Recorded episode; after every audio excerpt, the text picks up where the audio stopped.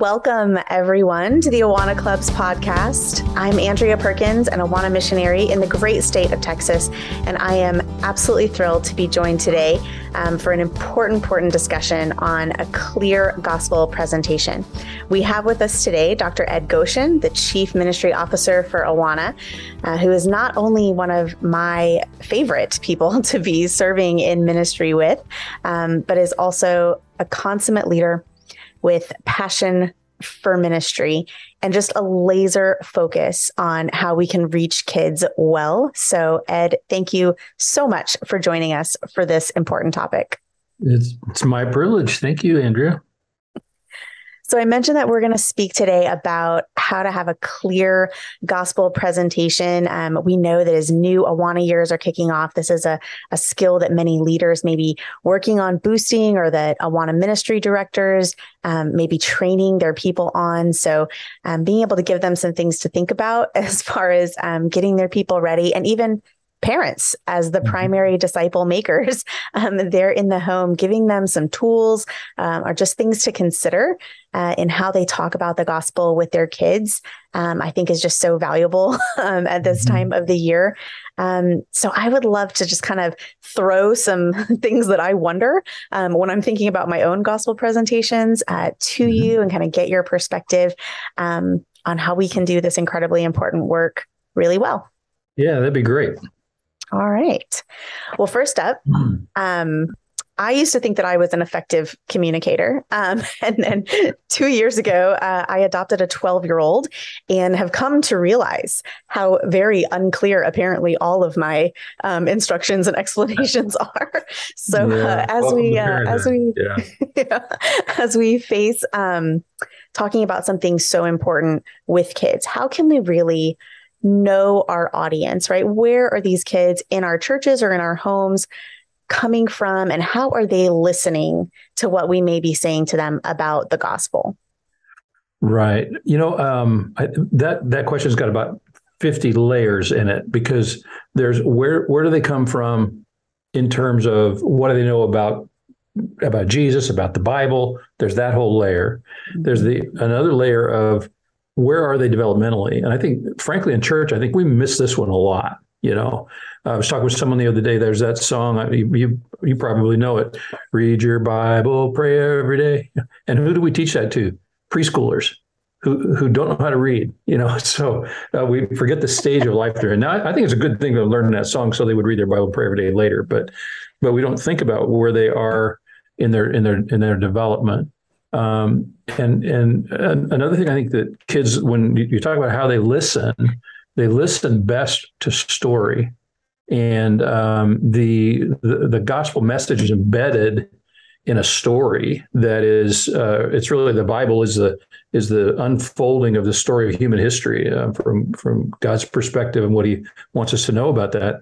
And uh, and we it, we can no longer assume that people that every kid understands that. And when we speak about the gospel, that they've heard heard that and know where it fits in that big story of the creation and the fall of uh, humanity, and then God's redemptive plan, which is where the the gospel, the Jesus dying for our sins occurs, and then the restoration that's going to be uh, someday in the future. So when we put when we embed in story, I think kids are going to listen better of all ages, but we do have to be really sensitive to to their their developmental state, where they are, and how much they can how much they can take in and absorb.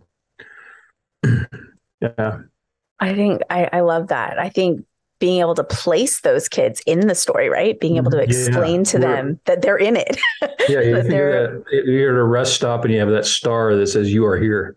You know, it's, it's yes. good, good to good to be able to uh, to to help kids with that. You know, I love that. I love that. And, and so, the, the, language that we choose as well has to be um, has to be clear. You know, we say things as grown-ups that we understand, right?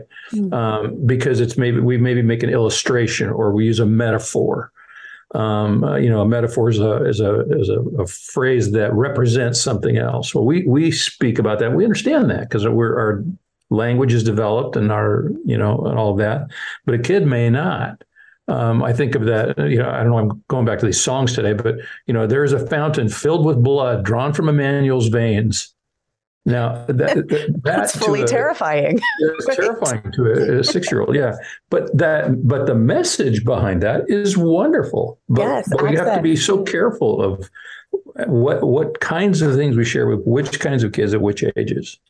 No, I appreciate that. The second thing that was actually on my list was literally a question about word choice, right? How do we speak in concrete ways that kids yeah. understand? Because those idioms, um, giving your heart to Jesus is you know right. a little a little bit frightening um, for kids who just maybe learned that their heart pumps their blood you know yeah, exactly. so um, i love that those concrete things um, and then contrasts as well because kids can understand this and not that pretty well mm-hmm. you know good um, good versus bad they're just kind of gaining that appreciation well i, yeah. I love um, what you said about story um, kids do relate that way um, tell me a little bit how we can kind of cut through the noise of of secular mm. content because these kids are are under a waterfall right? Or like with their face in in a, a fire plug with the water just rushing out mm-hmm. of stories from all different sources. Of course only one having um having the truth of God's word and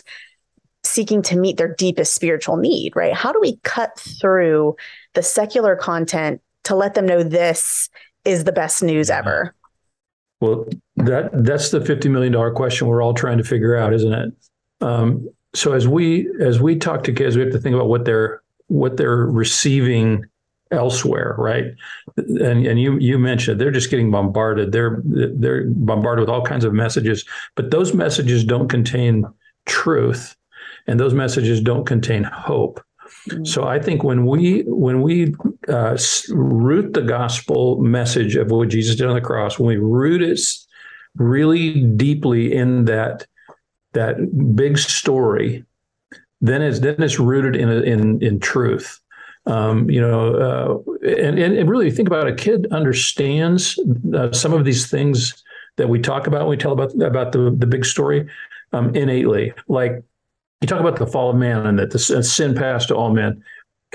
Kids might say, "Yeah, no, I think I've never sinned," but they know. I mean, they, they, they, know. I mean, I knew when I was a kid when I was doing something wrong. I remember weighing the, weighing the cost benefit. You know, I know this is wrong and I'm going to get in trouble, but is it worth it? You know, and that's just the that's sin in the heart of a child, and so some of that they know innately, um, and, and they can identify when they when they see when they hear that big overarching story, they can see that this is where truth lies. You know, everything else is an imitation of a piece of that truth or taking a part of it out. You know, now you think of identity, who you are. Well, our identity was formed in the garden, man. That, that's where identity was formed when, when we were created in the image of God.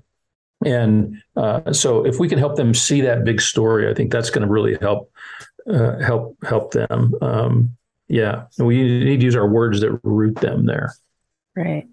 I love that too, because when we are using God's word to tell God's story, the Holy Spirit, we know one of his works is illumination. And so he is making that clear to children, even as we're discussing that, which is pretty amazing to have such a powerful mm-hmm. helper, mm-hmm. right? Mm-hmm. Um, in our work, which which Christ promised to us. So mm.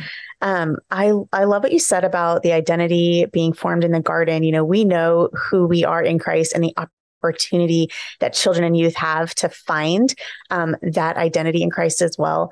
I'm I would love to explore like how we explain more like the reality of yeah. Jesus, right? That like he's legit because our kids are so familiar with fictional characters. Maybe they visit your house, maybe right. they are collecting your teeth. Like that's not weird.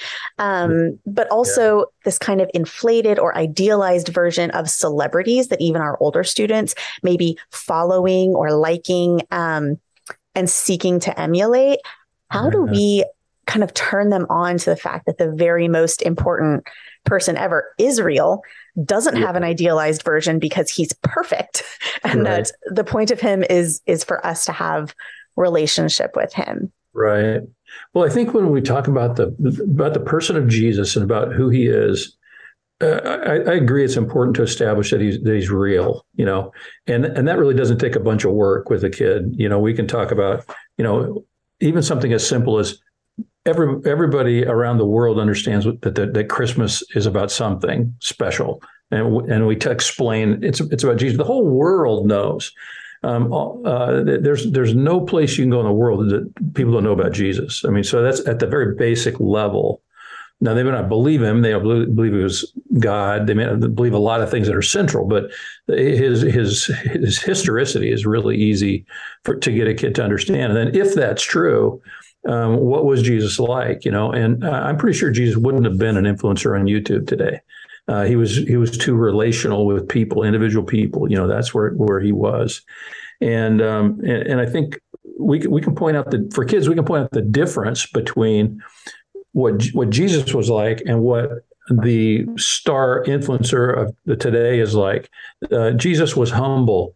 Uh, are these people? No, these people are arrogant and prideful. And Jesus was kind and he was uh, he served others what about these other people? No, they they aren't necessarily always kind. Sometimes they're they're everything but that, and and and they serve themselves. So we can draw a contrast for them to say, okay, this is the, what Jesus was like, and we look at the sermon or the uh, uh, the gifts of the Spirit or the fruits of the Spirit. That's where we see um, what what Jesus uh, wants us to live out like, you know, and so. Um, we have to help. We do have to help him understand he existed, but uh, that that his message is so different. You know, he's not.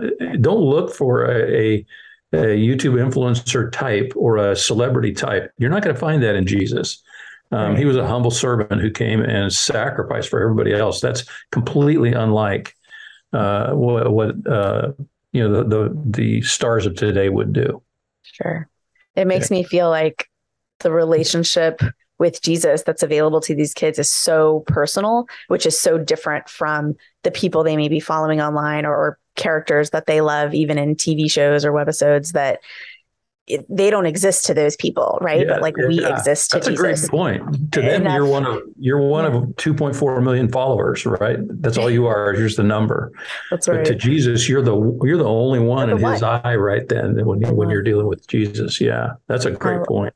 I love that. I love that. Um, so one of the things I noticed back in the day when I was um, just a, a, little Sparks director in my Sending church, which I mm-hmm. loved, um, I love the little, I love the littles, um, mm-hmm. was that sometimes it was a little bit hard for them to really consider the future. And I remember when I was Sparks age, oh, um, even in Awana, I thought about how many days I was going to have to live before I graduated high school. And it seemed like it stretched into infinity, right? Mm-hmm. so, a concept yeah. of like the far future or a literal eternity was a little bit hard for me right. to grasp the time because right. the days seem so long. When you get older, yeah. they're much faster, they're much shorter, they, they go in an instant. Yeah. But as children, I think it can be a little tough for them to imagine not only a future, and I think maybe we sell the gospel message a little bit short when we focus too much with kids on that future in, in heaven with God, because it may be hard for them to conceive of eternity. How can we focus, um, even what we're saying about the gospel, on the beautiful full life that we have when we're following Jesus right here, right? In the midst of this yeah, broken world sure. and the opportunity for transformation. Um, how can we make it worth it now, not just yeah. so you go to heaven when you die? That that's such a good uh, a good point you bring up. Now, I, for, for me, I was scared into heaven, right? Because because you know this was fire and know, brimstone. Yeah, late '60s, early '70s. Uh, the the preachers all pounded on the pulpit, and and um, and it was a, it was about make sure you really understood hell so that you would be uh, motivated to trust Jesus. Now, I'm frankly, I'm I'm happy it happened because I'm I'm a, I'm a follower, and so I'm I'm okay with that part. But um, but I think what what is difficult for a kid, you you nailed part of it there. The future, future is so different for a, a, a five year old than it would be for uh, you or you or me. Um, not only that, when we when we talk about the when we talk about the hope of heaven, we're asking them to do two difficult things: believe t- to talk about a future that they can't imagine uh, in terms of length of time, and then we're asking them to imagine something that happens after they die, something that they also can't fathom. So, so these are both concepts that are very difficult. So, yes, we want to talk about that because sin has consequences. We do want to have that discussion. Um, but the the the truth is that that redemption where, where God worked out all of the redemption for us, culminating in Jesus. Now he's working on restoration, right? Uh, someday Jesus is going to restore all things to himself, and and the the part of his kingdom that is that is taking place today is when you and I do something kind for someone. We're we are taking because Jesus is, is ours and is available to us we're taking a little bit of his light and shining it somewhere else. We're we're talking to a person uh, about him. We're we're we're helping someone in need. We're we're we're just being kind to people. Uh, we're exhibiting those fruits of the spirit: love, joy, peace, patience, kindness. We're exhibiting those, and and and that helps people to see what Jesus is like in us, um, and and helps uh, helps them to say, "Man, I'd like a little bit of that." Mm-hmm. Um, now, you know, I think for kids though, that you know, there's the hope of heaven for us, right? Because we get that. I mean, I'm in my early 60s. I get the hope of heaven, right? I mean, that's hopefully far off for me, but but I get that. Um, and, and, kids uh, kids aren't thinking about that, but they can uh, they can think about the people who have hope in their life. They know the difference between a hopeful person and a person who does not have hope, because a kid needs hope um, uh, for for today's life and and that's what jesus brings to us right now to when, when we trust him and we have the holy spirit within us uh, we can have hope. There, there's a plan that we can we can learn about it and it's going to unfold over time. That's a hopeful good plan you know? So um, I, I, think those are some of the things that kids can see around us even though they can't see necessarily the the long vision. Uh, yeah. Yeah a plan a plan for us and with purpose right? right? That like we have a contribution to be made um, to his kingdom because he called us into it, not just to hang out. You know, right. it's not the Heisman house. It's not where you go when you're done working to like hang right. out with other people who worked with you. Like we are, we are on mission um, until yeah. uh, until he calls us home. That's um, the Ephesians two ten part. You know, we we talk about yes. two eight nine when we share the gospel, but the 210 is you're you're safe so you can do some of these good, good works, works which he set out ahead of time us. for us to do. Yeah. I love it. Yeah. um so one last thing as far as like what kids can really conceive of um, in the gospel presentation and how we communicate it clearly. Um, just this, this idea of submission, you know, it's really mm-hmm. easy to, as you said, to to scare a kid into into believing yeah. because you want to avoid punishment for your sin. A kid can say, "Sure, I do wrong things. Here's a way to be saved from the punishment of my sin. That's great." Um, and it is. It's the greatest news ever. Um, yeah. But but we know that there's an element too of of submission, right? That there mm-hmm. is Jesus as Lord and mm-hmm. savior right that's part of you know right. all of our sort of baptismal um, recitations sure. um, kids have so little control over their lives that i think it may be a little challenging for them to really even understand that they have an opportunity or that they have standing right to to make that kind of decision for themselves because like little kids they don't get to pick what they wear right? Mm-hmm. They have to wear appropriate clothes to the store and to school. They right. don't get to pick which activity they do, right? It's whichever activity fits on the night the family has open on the family calendar. Sure. They hop in the minivan and have no control over where it goes. Right? right. Maybe it's a target yeah. run. Maybe it's, you know, to go to get some annual booster shots. Right. so these kids that control virtually nothing in in their environment um, may not really feel like they have the freedom to choose to mm-hmm. submit to a Lord who mm-hmm. ostensibly is going to guide them and direct them in what they should do with all facets right. of their life. Yeah. Um, you know, from that young age, how do we communicate to them that they do sort of have that permission, that there's yeah. no like lower age limit of, of when right. you can submit to Christ? Right, right. Well, I think there's there's a there's a couple things uh, to think about in there. First of all, there's there's the, the the initial decision to trust Jesus, right? And is that okay for them to do? Do they feel I have the I have the the agency to make this decision, right? That's the first part. And then once they've trusted Jesus and and and they've they have put their faith in him, do I have now the agency to change the way I live my life? Because of what God has done for me, right? right. Um, and I, the, the, the the illustration I like to think about, um, and it's it's just in my head. It's not on a piece of paper anywhere. But um, you know, when you when you fly, um, there's uh, there's a jetway that you walk down, right? And I and I, I think of that that jetway. I parallel that jetway in my mind with the uh, what everything that, that leads up to me trusting Jesus, right? You know, if I'm in your Sparks group, it might be your love for me every week. It might be my mom has contributed a little bit of that. It might be my handbook has contributed to that. Uh, uh, reading from the Bible, listening to some large groups uh, stories, and that so that jetway is the lead up. That, and, and every one of us had that in our in our journey uh, to meet Jesus. Somebody was part of that that led us up to that. And then uh, you know when you get to the end of the jetway, there's that that one inch gap between the jetway and the airplane. You know, I, I look down there. I can always, I always think, is can't they just scoot that a little closer? you know, I always look down that crack too. yeah, yeah, I do.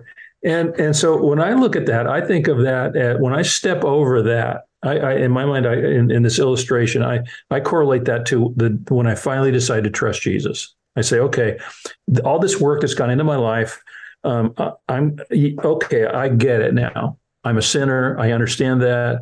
Jesus died for me. That's where the penalty is paid. I get that, and and I take that step over that that gap, and I say, I believe. You know, when you look at John, the the, the one book that was really written about how do you get to be made right, right with God? Believe, believe, believe. So stepping over that gap is when we believe. But you know, it would be it would be crazy if you were going to take a trip to, to stop right there with one foot in the airplane and one foot on the jetway that would be crazy. Nobody would do that, right? Mm-hmm. So um, then you. So what do you do? You put the next foot in and the next foot in, you, you, and you start walking back to your to your seat. And that to me is that's the finishing of this. We've trusted Jesus, and now let's live out our life. Let's become a disciple. Let's follow Him. Let's figure out is there a certain way God wants me to respond to things? Oh, there is. Okay, I'm going to start responding the way He wants me to respond. I'm going to be kind. I'm going to be generous. Um, you know, I'm going to I'm going to tell others about Him. You know, all of those things. That's the rest of that journey. But I think uh, uh, in, in kids ministry, sometimes we we chop that up artificially, and we we make make it look like okay, it's it's time to share the gospel. We're only going to talk about that little one inch gap well, that's fine, but but that's not the whole thing. Uh, the whole thing is is all that work that's been leading up to that, the trusting in Jesus, and then and then learning to follow Him after that. You know, um, and we have to help kids understand. I, I, I, love that you pose this question. We have to help kids understand that they do have the agency to do that. They do have the ability to make those decisions uh, about that. And um, I, I remember, I don't remember how young I was, but I remember uh, a pastor saying that there are no uh, no no spiritual grandchildren, you know, and it's like, oh, so I've got to make a decision for myself. Um, it wasn't about someone making a decision for me. Um, and the other side of that is it wasn't about someone banning me from making a decision either. You know, I could, I did have the ability to make that decision. Yeah. Yeah. So we have to be sensitive to as leaders to hear from the child what the spirit has been saying to them, yeah. you know, to yeah. entertain that the spirit's going to call who he wills Mm-hmm. Um, and that when we're getting those questions that we're we're ready to talk um, to right. those kids and that we're we're respecting what what the spirit's doing. I think it's interesting too. Once you do get on a plane and then take your seat, you got to stow your baggage, which is mm-hmm. also helpful for the Christian life. Um, but then also yeah. the pilot takes you where he wants to go. Yeah. And I think understanding like that that surrender um, and letting that pilot, who in this analogy is is God, letting that pilot fly you to where he wants you to land yeah. um, is it's just it's so important yeah. and for kids to understand that that's what this life is and it may be really right. different than what they're expecting especially for teenagers who've begun to sort of plan right for their yeah. for their life they've got a plan for what right. plane um, you know they're getting on but to know that that god's plane and God's plan are mm-hmm. are absolutely the best destination for you. Yeah, I think we can, sure. you know, share that as often as we can um, as well. Yeah. Um, well, I think the very last thing, just to wrap up all these, I think we've talked so much about how to think about what we're saying, how to speak um, to to a, a, child and youth audience in a way that accounts for where they are um, developmentally and spiritually. Um, but I kind of want to encourage our leaders to practice, mm-hmm. right? To, to really practice having those conversations. If you ask mm-hmm. someone um, about their own kid, any person who who has children, which of your kids is the pickiest eater? They don't have to think about it, right? They know what age did your kid walk. They will tell you to the month. It's always to the month, yeah. right? Never, never years, right? Um, so they know those things so innately that it's automatic it comes from an authentic place on the inside of them because it's something that matters that much.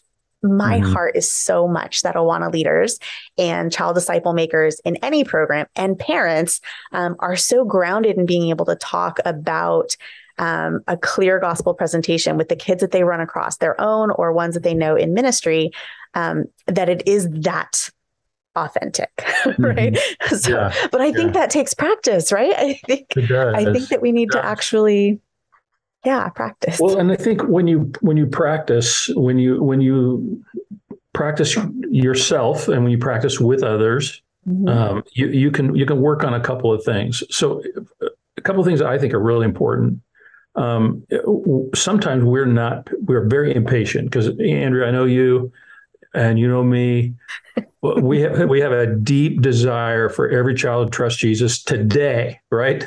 We're yesterday, in fact. Yeah, yesterday, if we could do that, yeah. um, and sometimes it's so hard to just be to just speak about the gospel. Jesus died for you; He paid the penalty for your sin, and then wait and let, and then work through that time when when a child has to process and think and ask questions. Um, I, have seen way too many times where it's uh, only a few times been this dramatic, but you know, line all the kids up against the wall. It was raise your hand if you want to trust Jesus. Okay, great. You 12, pray after me, boom, and now we're all Christians. Well, that's crazy, you know. Um, so we need to be patient with with kids and let them process and help them by answering questions they might have a- along the way. Uh, the other thing I think that it, that practicing helps you with is thinking about the the the the way you, you use words and and the impact that they have. Because one of the key things about our salvation is that it's by grace. It's not by our works. That's a unique thing to christianity you know? And so we we can sometimes use phraseology and illustrations that really sound a whole lot like work. Um, I spoke with a gentleman a couple days ago who uh, didn't trust Jesus because he was told that when he, uh, in order to, to, do so, he had to walk an aisle up to the front. He had to talk to the pastor, and then immediately had to go over to this tank and be baptized. Well, he was a kid. He was he wasn't going to do that, you know. And, and to, as a grown up, he still hasn't done. He still hasn't trusted Jesus because he thinks he has to go through all those motions in order to earn God's favor instead of just understanding that it's just by simple faith, you know, and by, by, by his grace that's offered to us. So uh, we need to be really careful that we're, we're not saying or doing anything that implies salvation's about what I'm going to do for God. Right. Uh, salvation is about what God's already done for us. You know, He's done the work. He's done it all. He offers it to us. All who can believe can be part of His family. You know, so. Oh, that's wonderful. That's wonderful. Um, all right. We we have given our listeners, thank you so much, Ed, so much to think about um, and then to go and hopefully take action on. So, Ed, I so appreciate um, you joining us for this podcast, bringing um, the heart that I have always known you have um, for ministry to share um, with our podcast audience and to the audience go forth and uh, and make disciples this year wherever you go. Thank you so much for joining us, and we will see you next time on the Awana Clubs podcast. Bye bye. Thanks for listening to the Awana Clubs podcast. The Awana Clubs podcast is a product of Awana Audio. All rights reserved. Your support and donations to the Awana ministry make it possible for us to partner with 62,000 churches in over 130 countries. Check out the show notes wherever you're listening for more details about what was discussed in this episode, as well as more information about Andrea and her ministry. If you like this episode, you'll also like the Child Discipleship Podcast, where new episodes drop every Thursday. The executive producer of this podcast is me, Ross Cochran, and our theme song is Jackpot by Made to Be from their album You Know a Better Way. And you also heard their song Throne from their album Save Me From Myself. Thank you for listening. We'll talk to you next week.